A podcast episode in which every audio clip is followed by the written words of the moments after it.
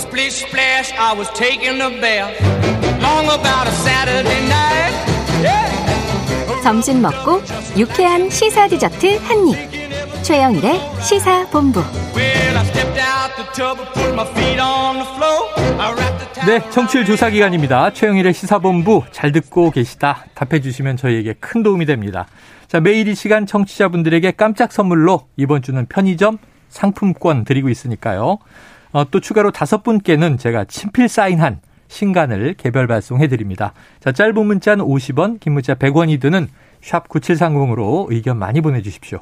매주 목요일 머플러를 두른 남자가 스튜디오에 들어섭니다. 경제본부의 스토리텔러 서영민 기자예요. 나오셨습니다. 어서 오세요. 안녕하세요. 머플러 찾으셨군요. 네. 지난주에 안 하고 오셨는데. 아, 그날만 깜빡했습니다. 네, 새로 사신 네. 건 아니죠? 네. 네, 늘 보던 그건데. 자, 이게 오늘은 일본 경제라고요? 네. 일본 안에서부터 계속 경고음이 나옵니다. 일본 뭐 내부에서 얼마 전에도 사실은 뭐 일본의 석학이 한국이 일본을 이겼다 뭐 이런 얘기 했다고 어. 소개 한번 시켜드린 적이 네네네네. 있는데 최근에는 부자들이 일본을 떠난다. 오, 부자들이 자기 자산을 해외로 다 옮겨놓고 자기도 떠난다. 뭐 음. 이런 종류의 기사를 비롯해서 일본 경제에 대한 우려 계속 쏟아지고 있어서 음. 어, 뭐이 얘기를 들으면 아마도 어떻게 굴러가는 게잘 네네네. 굴러가는 경제인가 알수 있지 않을까 해서 한 번더 그래요. 가져와봤습니다. 지금 네. 시사본부를 일본에서 듣고 계신 분이 계시다면 주목해 네. 주십시오. 2022 일본 네. 경제 대전망. 자, 서영민 기자가. 네. 자, 요즘 들어서 부쩍 일본이 경제 걱정을 이렇게 내놓는 이유가 있을 텐데 뭡니까? 일단 보니까 성장률도 뭐 지난해가 1.7밖에 안 돼요. 아, 그 전에 마이너스 4.8이었거든요. 코로나 와중에 코로나 와중에. 그래서 네. 우리나라는 사실은 2020년에 마이너스 찍었지만 작년 네. 1분기, 2분기쯤에 이미 그건 극복했고 네네. 작년에 한 4% 가까운 성장을 하면서 네. 결국 2년 통틀어 보면 한 2% 정도는 성장을 예. 하는 게 아니냐. 괜찮았거든요. 음. 일본은 2년을 통틀어 봐도 코로나 이전 수준 회복을 못 했습니다. 아, 이전 수준의 한 97% 정도 될까요? 네네네. 굉장히 좀 회복의 속도도 더디고, 더디고. 다른 나라들 지금 다 인플레 걱정하는데 음. 일본은 물가 상승률이 0.6밖에 안 됩니다. 어, 거꾸로네요. 네, 미국은 오늘 7이라고 그랬죠. 네. 그 유럽도 4가 넘고 우리나라도 우리 삼 3이 넘었죠. 넘는데. 네. 참 일본이 지표가 네. 특히 거시경제 지표가 환율도 보면요. 특이하게 안 좋다. 환율도 네네. 어때요? 네. 115엔이었습니다. 어제. 네네네. 오늘은 114 내려왔는데 원 엔 환율이 원 아니 N 달러 아, 환율이 N 달러 네. 환율이 N 네. 달러가 115N N 저죠. 엔저 네. 115N이면 그 자체가 최근 5년 최저치입니다. 최저치다. 저평가돼 있다. 네. 근데 사실 이렇게 말씀을 드리면 아니 지금 환율 봐도 네. 일본 여행 생각하시는 분들은 천 원 넘던데 원 아, 원엔 환율 음. 보면 지금 그게 한 1,030원, 40원쯤 되거든요. 네네. 이게 낮은 게 아닌데 뭐 그렇게 N 저라고 그러냐라고 어. 하실 수는 있는데 네.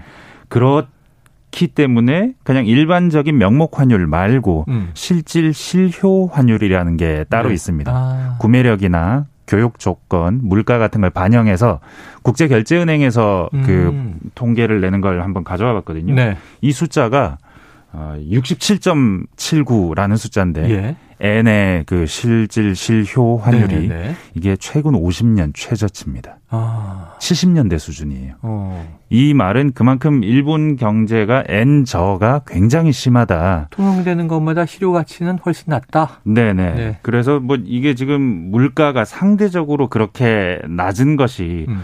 혹시 이 뭔가 좀 징후적인 무언가를 담고 있는 게. 아니냐. 시그널이 아니냐. 네, 물가 수준이 그렇게 사실 우리가 일본 여행 가보면 가신 분들은 느끼시겠지만 네네. 10년 전이나 20년 전이나 지금 물가나 큰 차이가 없거든요. 그래서 일본 좋아하는 분들은요 여행 가면 너무 좋아하세요. 점점점 똑같다고. 더 좋아하시죠. 네. 네. 이렇게 일본하고 사이가 나빠지기 전까지만 해도 굉장히 그 관광객이 많이 늘었고 코로나 전에 뭐 일본 네. 온천 여행은 너무 값싸서 맞습니다. 당일로도 갔다 온다 이런 얘기를 하시더라고요. 뭐 환율 자체만의 문제도 아니고 아. 거기 현지에서 써 보면 느끼죠. 야, 일본 잃어버린 20년 이 얘기가 네네. 21세기 들어서 나왔는데 네. 지금 이제 2020년대를 또 넘어가면서 30년, 40년. 이제는 뭔가 있습니다. 시그널이 네. 시그널이 여기 담겨 있는 거 아니냐. 네. 근데 이게 다른 나라랑 좀 달라서 특이하긴 한데 네. 지금 미국이나 우리나라는 어, 인플레가 반짝한다 그러더니 어 장기화된다 네. 걱정인데 그러는데 물가가 낮거나 네. 안정적인 게 꼭 나쁜 것만 아니잖아요. 그렇죠. 이게 뭐 만약에 세계화의 좋은 작용으로 네. 뭐 물건의 가격을 낮출 수 있어서 음. 아니면 아마존 같은 기업이 나와서 음. 물건의 가격이 낮지 않으면 음. 팔리지 않게 만들어서 유통혁명이 네, 일어난다든가. 유통혁명 때문에 네. 소비자에게 좋은 것이라면 시장의 역할에 의해서 이렇게 좋아진 것이라면 나쁠 게 없죠. 네. 근데 만약에 이게 그 나라 경제가 침체돼 있다. 아. 침체 때문에 이렇게 됐다. 음. 발전하지 않아 서 점점 실질 임금도 늘지 않고 그 나라의 발전이 없고 다른 나라보다 점점점 뒤처지는 것이 환율이라는 지표를 통해 어. 나타난다. 그러면 이건 완전 다른 문제죠. 니혼 네, 게이자이 네. 일본 최고의 신문사가 네. 그렇게 봅니다. 경제 신문사가 실질 임금이 일본 정체돼 있는데 이게 제조업의 생산성 상승 속도가 낮아서 그런 것이다. 아.